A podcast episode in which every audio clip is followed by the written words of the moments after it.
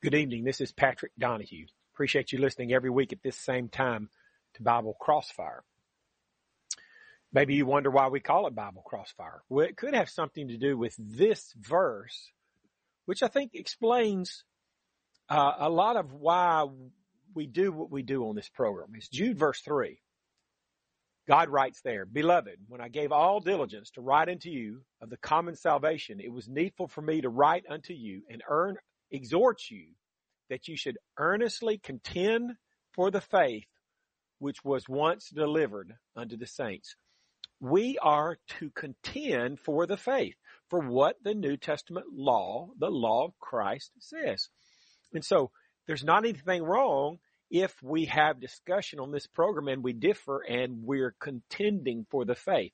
If somebody teaches, for example, calls this program and says gay marriage is okay, we're going to try to point out to him from the Bible how that gay marriage is sinful or that women preachers is okay or that once saved, always saved is true or that you don't have to be baptized to be saved or that it's okay to divorce and remarriage and you can stay in that second or third marriage that's called adulterous by Jesus in Matthew 19, 9. We're going to contend for the faith because that's what God commands us to do. It's not really a negative thing. Uh, it's a, it's the thing that we're supposed to do if somebody is not teaching the truth. We're to do it in a kind and gentle way. Ephesians 4:15 says, "Speak the truth in love." We're to do it out of love, but we're supposed to speak the truth.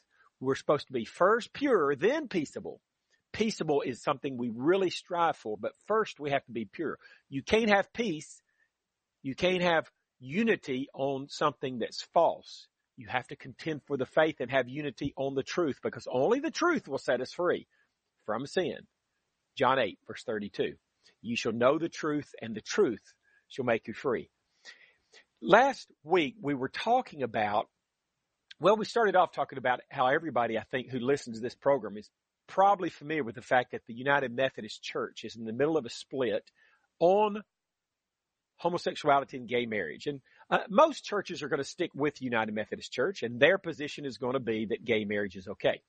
Quite a few churches, though, especially in the South, are breaking away from the United Methodist Church because they're not going to go along with that teaching. They're going to hold to what the Bible says that homosexuality is a sin. And so they're breaking away either to start uh, their own denomination, which is like the United Methodist Church, but differs on that point, or perhaps just become completely independent. And we were mentioning some quotes from the Presbyterian Church USA that shows this progression of churches that used to stand against homosexuality and gay marriage, they used to stand for the truth on that, have compromised. Here's what the official position of this Presbyterian church was in 1978. Homosexuality is not God's wish for humanity. On the basis of our understanding that the practice of homosexuality is sin, we're concerned that homosexual believers and the observing world should not be left in doubt about the church's mind on this issue during any further period of study. So in 1978, and that would mean also in 1878 and 1778, this particular branch of the Presbyterian Church stood staunchly opposed to homosexuality. It's a sin. It's not God's wish for humanity. But then we also read last week what they said in 1991, which is 13 years later. The church, talking about this Presbyterian Church USA, should quote, reevaluate its definition of sin to reflect the changing mores of society. The church has sounded a call for widening the circle of the faithful with gays, lesbians, and heterosexual singles who practice safe sex. We feel that marriage is not what legitimates sexual gratification. So they said homosexuality is a sin in 1978. So did a bunch of other churches at the time. But in 1991, they're saying we're going to reevaluate our definition of sin so that now we're going to say gay sex is okay. Lesbian sex is okay. Then we go fast forward 19 more years to 2010. Presbyterian leaders, as talking about this same church, voted to allow non-celibate gays in committed relationships to serve as clergy, approving the first of two policy changes that could make their church one of the most gay-friendly major Christian denominations in the U.S. Several major Christian denominations have voted in recent years to allow non-celibate gays to serve as clergy if they are in committed relationships among them are the Evangelical Lutheran Church in America. And so 1991, 1978, they're staunchly opposed to homosexuality. 1991, they're saying, no, that's okay to have gay sex. This same Presbyterian church in 2010 says not only that, we're going to allow them to be preachers in our denomination. And then 2015 reads this way. The Presbyterian church made an historic decision to formally recognize gay marriage and allow same-sex couples to marry in its congregation. The, the, the denomination voted to redefine the church constitutional marriage to include a commitment between two people. So now they're not only say being gay is okay, gay sex is okay. They're not only saying it's okay to be a, you can be gay and be a preacher in our denomination, but we're going to have gay wedding ceremonies in our denomination. What do you think would have happened if the Presbyterian church leadership had in 1978 said gay sex is okay? We're going to have gay preachers and gay wedding ceremonies in our church buildings. There would have been a mass exodus of the church. Probably over 95% of the church would have left. But because the sin was brought in so gradually, many people did not even notice the change. It, it reminds me of that old preacher's illustration. You stick a frog in a hot frying pan, burns him. He jumps right, hops right out of there. You stick him in a cold frying pan, then you gradually heat that frying pan up on the stove. Sometimes the frog won't notice the gradual heating up and he'll sit in that frying pan until he cooks to death. If you bring in sin real gradually, people just don't notice it. And that's what's happened with many churches. I remember growing up, I was born in 1961. I didn't know anybody that was gay. Maybe somebody in a third world country was gay. I could read about it in the Bible, but is there anybody that was like that?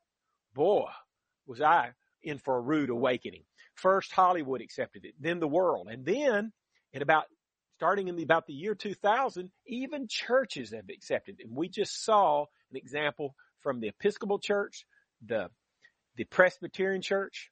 Let's notice another verse. We read a couple of verses showing this is sinful activity, gay sex, last week. Let's read 1 Corinthians 6, 9, and 10. Do you not know, and this is from the New King James Version, do you not know that the unrighteous will not inherit the kingdom of God?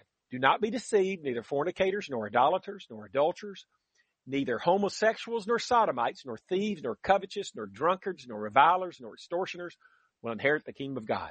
You can't make it any clearer than that. Here he's going to talk about people who are unrighteous. They'll not inherit the kingdom of God. He gives a list of these people who are unrighteous. He says they will not inherit the kingdom of God. It includes fornicators, adulterers, drunkards, people who worship idols, homosexuals, and sodomites.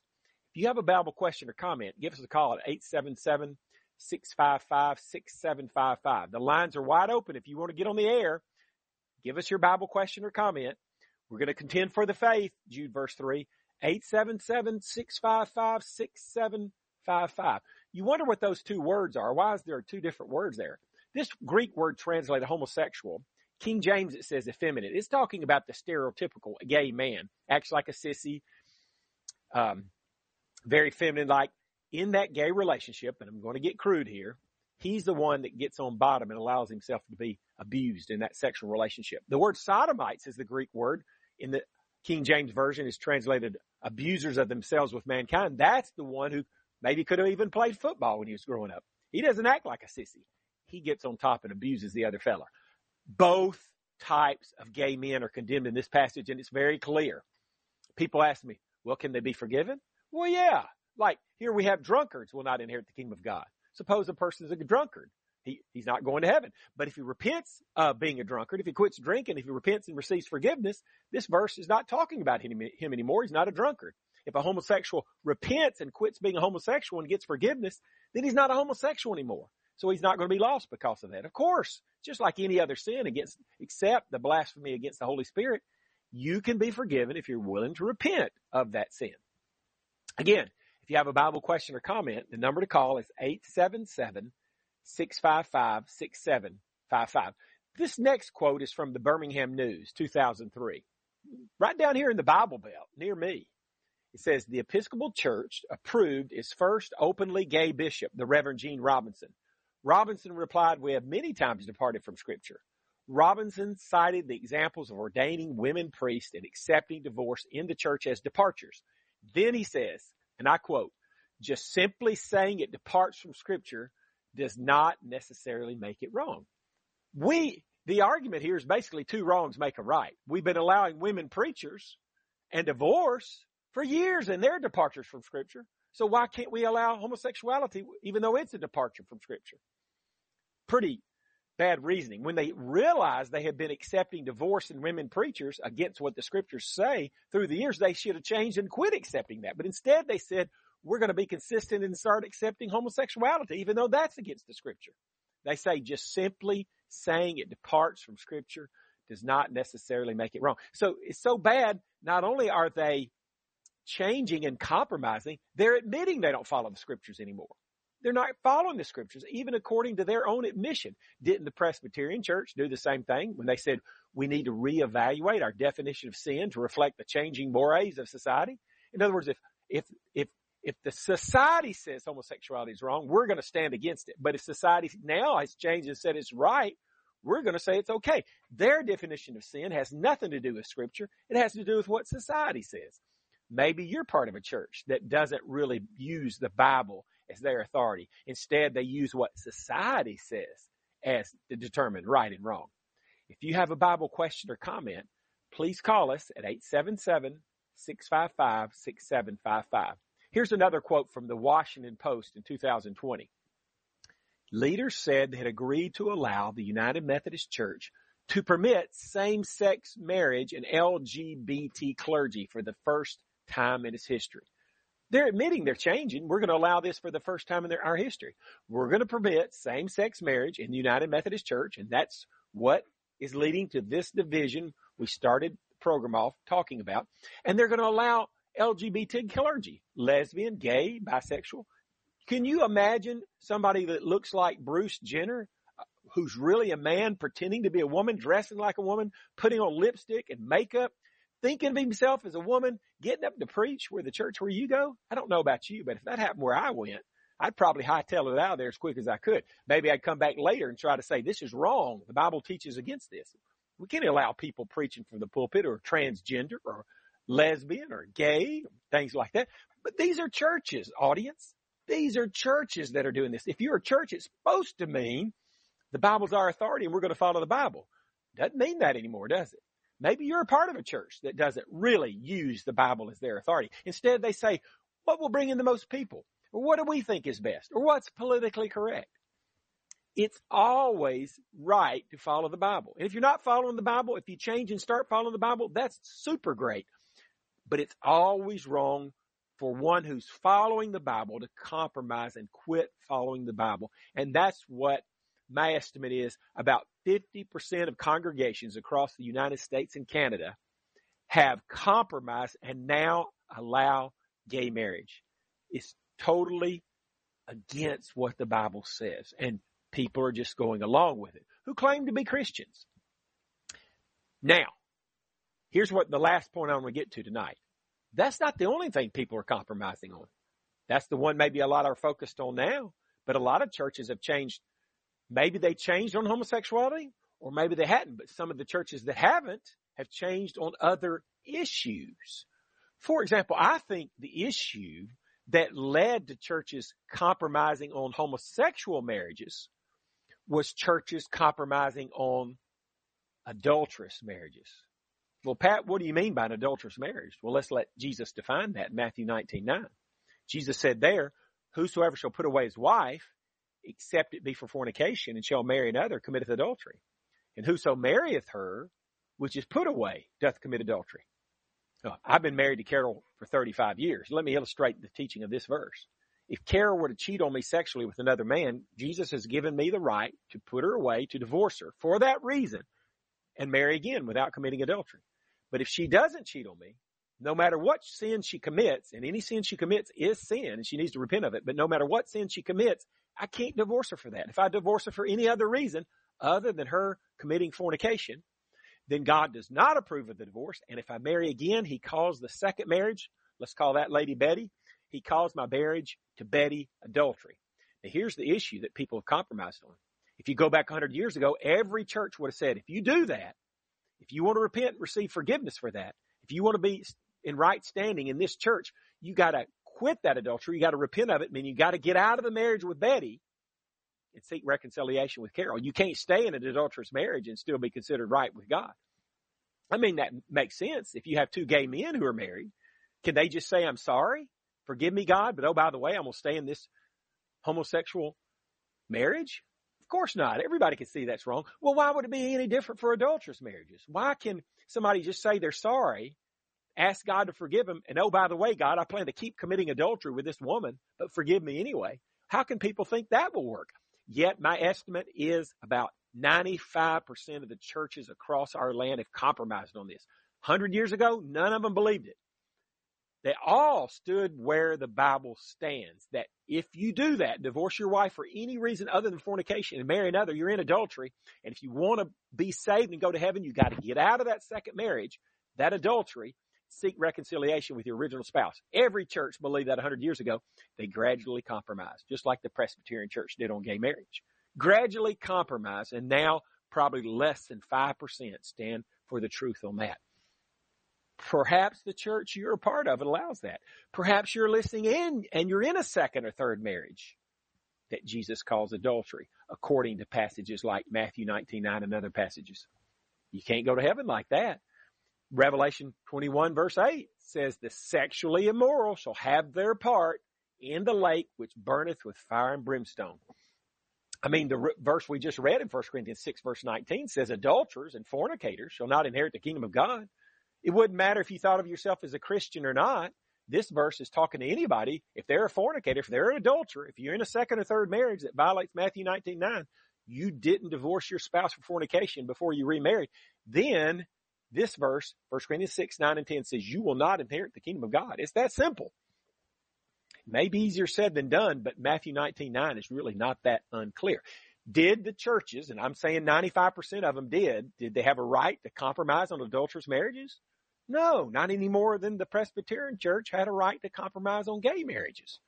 That's pretty simple, easy to understand, but are, are we willing to stand for the truth on it? You remember John the Baptist in Mark 6, Herod had divorced his wife. Herodias had divorced her husband. Now they're married. John the Baptist said to Herod, it's not lawful for you to have her demanding that he terminate the marriage to get out of that adulterous relationship. What happened to John the Baptist? He lost his head. Mark 6, 17 through 27. He lost his head because he was willing to stand for the truth on divorce and remarriage in his day while the Old Testament was still binding. Yet we have preachers today who are not willing to stand for the truth on what the New Testament says about divorce and remarriage because they're afraid they might lose a few members or might lose some contribution. Totally different the courage between preachers today and John the Baptist people are not willing to stand for the truth on gay marriage or adulterous marriages, and they stand or fall together. How about infant baptism? Let's look at that very quickly. Turning to Acts chapter 8, and if you have a Bible question or comment, I want you to give me a call at 877 655 6755. 877 655 6755. Here's Acts 8 35 through 37. Then Philip opened his mouth and began at the same scripture and preached unto him Jesus. And as they went on their way, they came into a certain water, and the eunuch said, See, here's water. What doth hinder me to be baptized? And Philip said, If thou believest with all thine heart, thou mayest. And he answered and said, I believe that Jesus Christ is the Son of God. Philip is preaching Jesus to the eunuch. Uh, preaching Jesus, Jesus must include talking about baptism because the eunuch wants to be baptized. Philip said, If thou believest with all thine heart, thou mayest. Mayest what? Mayest be baptized. Well, if God says if you believe you may be baptized, that would imply that if you don't believe, you may not be baptized, right? What does that say about infant baptism? It's unscriptural. Yet, the majority of churches, uh, no church had infant baptism in the very beginning, 2,000 years ago, but the majority of churches practice something that is called or is akin to infant baptism, in spite of the fact that the Bible says if you believe, you may, may be baptized. They compromise just like the churches that have compromised on gay marriage. Am I right? How about Acts 20 verse 7 in the frequency of the Lord's Supper? And upon the first day of the week, when the disciples came together to break bread, Paul preached unto them, ready to depart on the morrow and continued his speech until midnight. Here we have the disciples come together, looks like for a church service, to break bread. Paul's preaching to them. Well, what do you do when you break bread at a church service? That's going to be talking about the Lord's Supper. What day do they do it on? First day of the week. How often does the first day of the week roll around? Every week. Now the Catholics used to believe that. I can send you a quote showed how they thought it was should be done every Sunday, but they decided to switch and change to every day. Many denominational churches have changed and now do it once a month or once every three months. Either way, it doesn't sound like to me they're following this inspired example as carefully as they ought to. Do churches have a right just to change the frequency of the Lord's Supper to once a month or once every three months from this once a week, which we see in Acts 20 verse 7? I don't think they do. Not anymore they have a right to change on gay marriage, do they? Again, if you have a Bible question or comment, just turn off the Super Bowl and give me a call at 877-655-6755. 877-655-6755 if you have a Bible question or comment. Another major compromise is the churches that teach that a Christian cannot fall from grace, that that's impossible. That's so strange. It's about every page of the Bible has a verse or two that conclusively proves once saved, always saved is false. There's not a single passage that teach it, teaches it. It's all wishful thinking. We want to be able to live any way we want to and still be saved. So we're going to teach once saved, always saved, even though there's no verses that teach it. And dozens, probably hundred, more than a hundred passages teach against it. Here's one. Galatians 5 4. Christ is become of no effect unto you. Whosoever of you are justified by the law, you are fallen from grace. Well, I thought the Baptist church said it's impossible to fall from grace. This verse says these people, because they were trying to bind the old law, had fallen from grace. How could they fall from grace if that was impossible? You know, you can't fall from a tree unless you're in a tree. These people had fallen from grace. They were in grace. They fell from grace. They were in grace. They were saved. They fell from grace. They were lost. The Bible teaches against once saved, always saved over and over and over again. But churches have compromised on this, just like on gay marriage, because they want to live the way they want to live and still think of themselves as being saved. If you want to give me a call, Bible question or a comment, 877-655-6755. The lines are wide open, 877-655-6755. One more issue, the issue of women preachers. I'm turning to 1 Corinthians 14. Now nobody's saying it's wrong for a woman to teach a ladies Bible class. But when the churches come together, like on Sunday morning, they usually start out with what's called the Sunday school classes. These Bible classes based upon different age groups. They're in different places. But when they all come together into one place, and I'm borrowing that terminology from chapter 14 verse 23, they, they all come together in one place in the church service at the end of the Bible class time. They're all in one place. Can a woman deliver the sermon under that scenario? Let me read 1 Corinthians 14, 34 and 35. Let your women keep silence in the churches, for it is not permitted unto them to speak.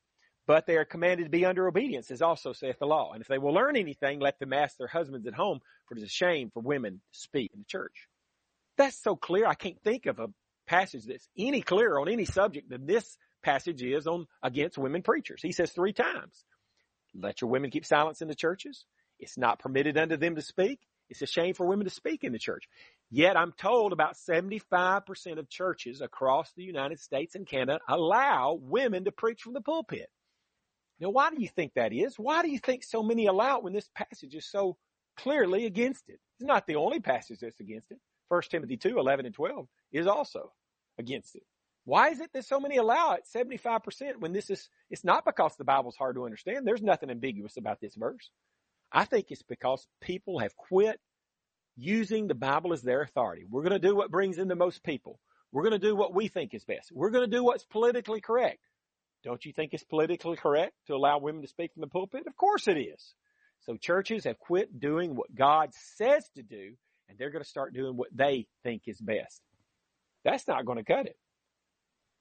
Proverbs 14 verse 12 says, there's a way which seemeth right unto a man, but the end thereof the ways of death. It may seem right to us to allow gay marriage or divorce and re- adulterous marriages or infant baptism or once every month Lord's Supper or teach that once saved, always saved is true or to allow women preachers. That may seem right to us, but since they violate what the scriptures say, the end thereof is the ways of death. We need to think about what we're doing in our service to God. It's not enough just to believe in Jesus. A lot of people claim to be his disciples. But Jesus said in John 8, 31, you're my disciples. You're my true disciples if you continue in my word. And you shall know the truth. The truth shall set you, set you free. Only the truth will set us free from sin. If you would like a free one hour phone Bible study with me sometime at your convenience, I'm more than willing to do it. Call or text me at 256-682-9753. Free one hour phone Bible study with me at your convenience. Call or text me at 256-682-9753. 256-682-9753. Be sure and listen next week at this same time to Bible Crossfire